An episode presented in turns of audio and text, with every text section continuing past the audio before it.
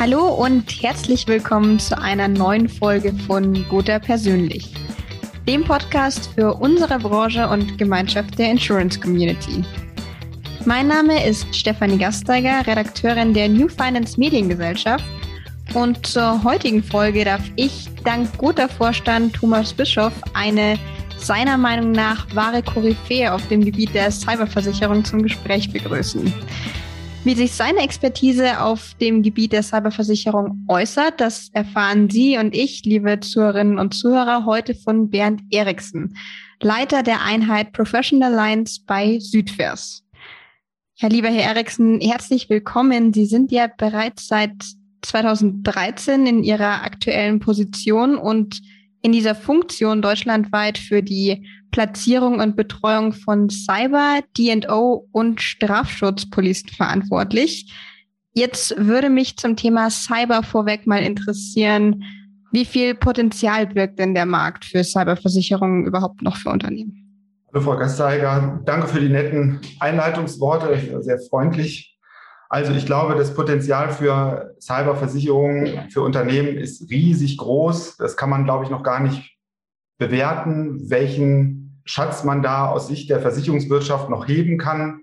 Es ist die am schnellsten wachsende Sparte in den letzten fünf Jahren deutlich über 20 Prozent. Das sieht man an keiner anderen Stelle im Markt. Und gerade auch für mittelständische Unternehmen ist mein Eindruck, dass die ganz überwiegende Zahl der Unternehmen noch über keine Cyberversicherung verfügt. Aber wie man aus Statistiken sehen kann, dass sich deutlich über die Hälfte dieser Unternehmen mit dem Versicherungsschutz schon befasst. Und da ist es dann doch so, dass die Schadenentwicklung, die Risikosteigerung der letzten Jahre, die immer mehr an Tempo aufnimmt, natürlich dazu beiträgt, dass dieses Produkt eine immer größere Bedeutung bekommt. Mhm. Wir sehen das auch in den Gesprächen mit unseren Kunden, dass also da eine ganz andere Haltung zu eingenommen wird. Insofern, dass, sagen wir mal, vor drei, vier Jahren tatsächlich noch Verantwortliche aus dem Bereich der IT oder der IT-Sicherheit vielleicht auch gerade gegenüber der Geschäftsführung den Eindruck vermitteln wollten, dass äh, sie mit ihrer IT alles im Griff haben. Das ist heute geändert. Heute weiß eigentlich jeder, dass jedes Unternehmen gehackt werden könnte mhm. und es eben nicht eine Frage ist, ob es gehackt wird, sondern wann es gehackt wird. Und diese Erkenntnis hat sich herumgesprochen und seitdem stehen eben auch vielfach IT-Sicherheitsverantwortliche einer Cyberversicherung als Ergänzung natürlich zur Absicherung des Unternehmens sehr viel positiver gegenüber. Im Gegenteil, sie empfehlen das auch der Geschäftsführung und dadurch ist eben die Sichtweise dieses Produkt, das in den ersten Jahren gar nicht richtig verstanden wurde, hatten wir den Eindruck, mittlerweile doch eine ganz andere, dass eben erkannt wird, das ist ein Instrument, was ganz wertvollen Bilanzschutz dem Unternehmen liefern kann für mhm. ein, nach meiner Wahrnehmung im Moment das größte Risiko überhaupt für Unternehmen und gleichzeitig bietet es eben auch in Extremfällen sogar eine Existenzsicherung, wenn es ganz arg kommt, wenn der Hackerangriff so arg ist, dass also das Unternehmen über Wochen stillsteht und es da keine Kompensation durch eine Versicherungslösung gibt oder auch keine Unterstützung aus dieser Bedrängnis wieder herauszukommen, kann es für Unternehmen sehr eng werden. Es gibt ja auch schon Fälle, die durch eine Hackerattacke in die Insolvenz gelaufen sind. Das mhm. ist wichtig und entscheidende Potenzial sehe ich auch an der Stelle, dass Unternehmensleiter erkannt haben, dass die Schäden in der Folge von Cyberangriffen so erheblich sein können, dass das auch für sie selbst eine Bedrängnis bringen kann, dass nämlich, wenn äh, das Ergebnis da ist, das hätte besser organisiert sein können, ist sehr schnell der Vorwurf eines Organisationsverschuldens da und damit eben auch eine persönliche Haftung. Und um diese Haftung von vornherein zu vermeiden, ist es wichtig, eine Cyberversicherung zu haben, die für das Unternehmen dieses Risiko deckt und damit eben gar nicht erst ein Schaden im Unternehmen und damit auch gar nicht erst eine Haftung des Managers entstehen kann. Und unter diesem mhm. Gesichtspunkt habe ich das Gefühl, vollzieht sich gerade ein, ein massives Umdenken und denke schon, dass wenn denn das Risiko versicher bleib, versicherbar bleiben kann und die Schäden nicht völlig ausufern, dass dieses Produkt wirklich eine Standardpolice sein wird, dass also, sagen wir mal, in zehn Jahren deutlich über 80 Prozent aller Unternehmen eine Cyberversicherung haben werden. Mhm, das sind ja schon mal sehr drastische Worte, die aber wiederum bestätigen, warum das Produkt auch so viel Potenzial bietet, beziehungsweise auch Bedeutung hat. Jetzt meinten Sie gerade, wenn das Produkt versicherbar bleibt. Also von Kundenseite sind wir uns einig. Ich glaube, äh, die Branche kann man damit auch meinen, dass das Produkt eben wichtig ist. Umgekehrt, ist denn das Produkt noch lukrativ für Versicherer? Ich glaube schon. Also in den Gesprächen mit zahlreichen Versicherern habe ich erfahren, dass das Produkt auch heute noch wirtschaftlich geführt wird von den Versicherern, was mhm. in Anbetracht der Vielzahl der Schäden fast schon überraschend ist. Aber da ist wohl gut geplant worden. Es wird auch weiter geplant, wenn man das so sehen will, dass eben äh, aktuell ja sehr viel restriktiver dass die Risiken gezeichnet werden dass also Kapazitäten deutlich runtergefahren werden, dass Ausschlüsse in die Policen reinkommen, dass vor allem auch die Prämien ganz gehörig steigen. Das aber alles eben nach meinem Verständnis mit dem Ziel, das Produkt lukrativ zu halten mhm. und nicht meinetwegen eine Entwicklung zu wiederholen, wie sie, sagen wir mal, vor 10, 12 Jahren mit der DNO-Versicherung passiert ist, dass dieses Produkt über Jahre durch Preiskampf und derartiges defizitär geworden ist und dann eben von heute auf morgen da umgelenkt werden musste. Und da ist man heute, glaube ich, schlauer und achtet eben darauf, dass sowas gar nicht erst passiert. Das bedarf natürlich der Erklärung, gerade bei Kunden auch, die schon länger Versicherungsschutz haben, sieht man mhm. jetzt bei Prolongationsverhandlungen, dass da einige Kröten zu schlucken sind. Aber wenn das so plausibel auch vom Versicherer vermittelt wird, ist das durchaus in Anbetracht der Gefahrenlage auch erklärbar und, und auch aus Sicht der Kunden verständlich. Das Entscheidende ist aus meiner Sicht, dass die Versicherer heute die Risiken viel, viel sorgfältiger prüfen und ähm, auf diese Weise eben zusehends Unternehmen, die eine schwache IT-Sicherheit haben, gar nicht mehr versicherbar sind. Wir sehen das auch gerade bei Verlängerungsverhandlungen, dass einige Versicherer ihre Prüfungssysteme geändert haben, dass sie heute mit ganz anderen Augen auch auf ihre bestehenden Kundenverbindungen gucken und im Grunde jetzt in den letzten Monaten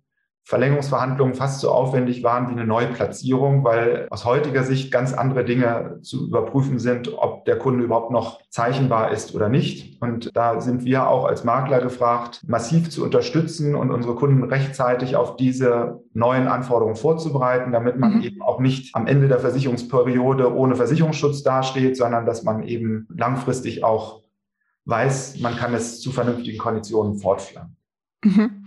Ist auch sehr spannend, gerade ich weiß nicht, ob man das so sagen kann, aber dadurch, dass es sich um ein sehr modernes Produkt ja auch handelt, so gesehen, dass auch die Unternehmen in Zugzwang geraten, gleichzeitig aber auch die Versicherer nach wie vor noch sehr viel Arbeit leisten. Also spannend, was da noch, was sich da noch alles tut auf dem Gebiet.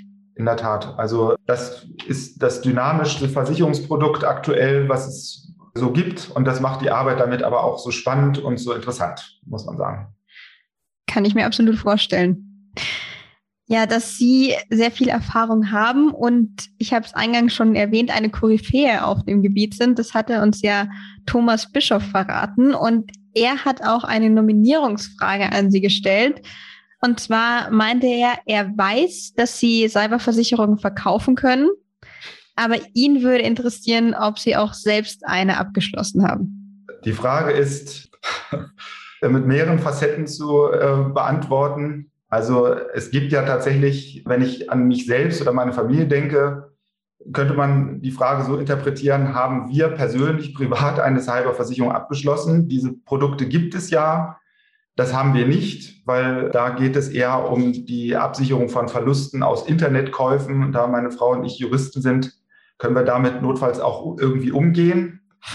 und da sind dann auch so Elemente wie äh, psychologische Beratung für Cybermobbing und derartiges drin. Unsere Kinder sind erwachsen, ist auch dieses Risiko eigentlich nicht mehr da. Das passt bei uns nicht.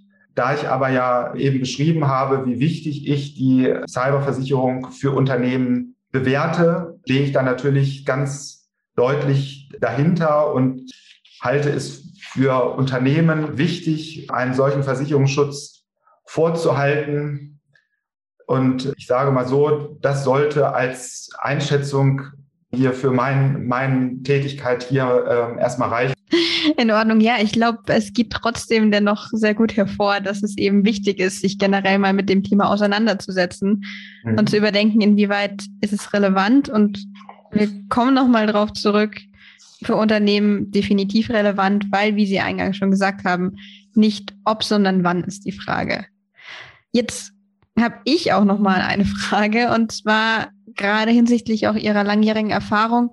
Wie sehen Sie denn die Entwicklung in den kommenden Jahren oder vielleicht schon im kommenden Jahr?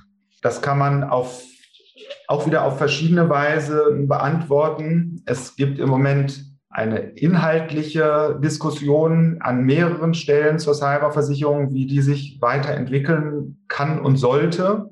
Das eine ist die Frage, inwieweit Lösegelder weiterhin versichert bleiben sollen, weil dort auch aus Richtung der Politik die Einschätzung herrscht, wenn man Lösegelder versichert, werden sie auch umso häufiger gezahlt.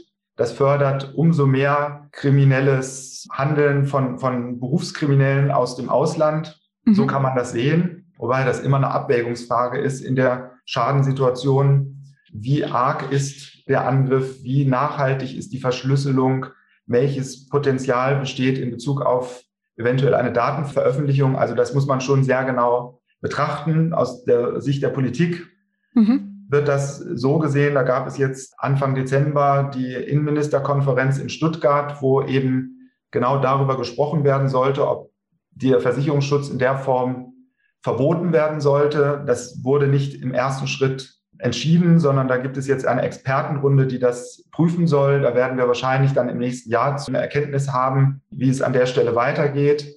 Ich will das gar nicht werten. Ich kann das sogar ein Stück weit verstehen, würde aber natürlich das Produkt auch ein Stück weit eingrenzen. Die zweite inhaltliche Entwicklung ist, dass Lloyds of London jetzt in den letzten Wochen eine Initiative gestartet hat, dass nach dortigen Maßstäben staatlich gelenkte Cyberangriffe vom Versicherungsschutz ausgeschlossen werden sollen. Da nehme ich mal an, dass das sich auch in äh, den deutschen Markt in irgendeiner Weise reinschleppen wird. Mhm. Das wird nicht einfacher, sowas, weil dann immer die Frage da ist, wo ist der, die Ursache für diesen Angriff? Wer steckt dahinter?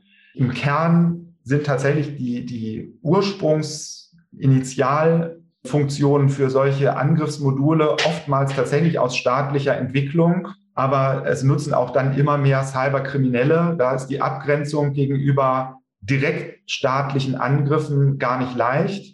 Das dürfte dazu führen, dass der eine oder andere Schaden dann erstmal in der Luft hängt und geklärt werden muss, handelt es sich eben um einen staatlich gelenkten Angriff, wo das Unternehmen einen Schaden von mit abbekommen hat oder wo liegt da die Grenzlinie. Das mhm. äh, wird sehr, sehr schwierig. Ich glaube, in den allermeisten Fällen wird das aber keine Rolle spielen, weil das wirklich Unternehmen direkt Ziel von einem staatlich gelenkten Hacker- oder Cyberangriff werden, ist die absolute Ausnahme. Mhm. Es wird nach meinem Verständnis so sein, dass weiterhin kriminelle Banden mit reinen Kommerzstreben den überwiegenden Teil der Angriffe fahren. Aber das muss man mal sehen. Das ist eine spannende Entwicklung, wie da sich auch bedingungsseitig die Dinge sortieren werden. Und hinsichtlich der sagen wir mal, geschäftlichen Entwicklung der Cyberversicherung gehe ich davon aus, dass der Prüfungsaufwand weiter steigen wird, dass sich da neue Prozesse etablieren werden. Wir haben es jetzt in den letzten Monaten sehr deutlich gesehen, wie viel häufiger als in der Vergangenheit zum Beispiel Risikodialoge geführt werden, dass also Versicherer auch Risikoingenieure dazu nehmen, auch schon bei mittelständischen, größeren mittelständischen Unternehmen, um okay. eben zu bewerten, mhm wie ist die IT-Sicherheit zu bewerten? Häufig geht es ja auch nicht nur um das eine Unternehmen in Deutschland, sondern um die Unternehmensgruppe weltweit. Und da gilt natürlich der Maßstab für die Versicherbarkeit oder für die Sicherheitsanforderungen der Versicherer für die, den gesamten Konzern. Und diese Dinge sind dann tatsächlich mit einem simplen Fragebogen nicht immer leicht zu ergründen. Und deswegen habe ich da auch Verständnis für. Das ist auch für den Kunden nicht selten positiv, dass er einen direkten Bezug zum Versicherer hat und merkt, worauf es eigentlich ankommt. Ich Ich glaube, dass die Prämien weiter steigen werden. Ich hoffe, dass die inhaltlichen Restriktionen nicht weiter zunehmen, weil das wird dann tatsächlich irgendwann auch bei der Vermittlung des Produktes schwierig. Also ich glaube, dass es eine einigermaßen lineare Entwicklung sein wird, wie wir sie auch in diesem Jahr schon gesehen haben. Mhm. Und doch einiges im Umbruch. Also es ist ein sehr spannendes Feld, sehr weit auch. Und ja, ich bin gespannt, was sich noch tun wird. Jetzt würde ich abschließend noch das Wort an Sie übergeben, lieber Herr Eriksen, denn bei Gotha persönlich ist es ja üblich, dass der aktuelle Interviewgast den nächsten Interviewgast mit einer Frage ihrer oder seiner Wahl nominiert. Und deshalb abschließend noch die Frage an Sie von Ihnen, gerichtet an wen auch immer aus der Branche, was würden Sie denn gerne wissen? Ich würde Herrn Hanno Pinksmann von Cyber Direct nominieren und die Nominierungsfrage, die ich mir überlegt habe, lautet, wie passt eine Plattform zur Platzierung von Cyberversicherungen zu einem immer aufwendigeren Prüfungsmaßstab bei der Bewertung der Cyberrisiken in Unternehmen? Sehr spannende Frage, weil natürlich auch auf dieser Seite nachgezogen werden muss. Ja, wunderbar. Dann bleiben wir also auf dem Feld der Cyberversicherung. Mhm. Ihnen, Herr Eriksen, vielen Dank für Ihre Einblicke und weiterhin alles Gute. Danke Ihnen auch für das Gespräch. Alles Gute auch für Sie. Dankeschön.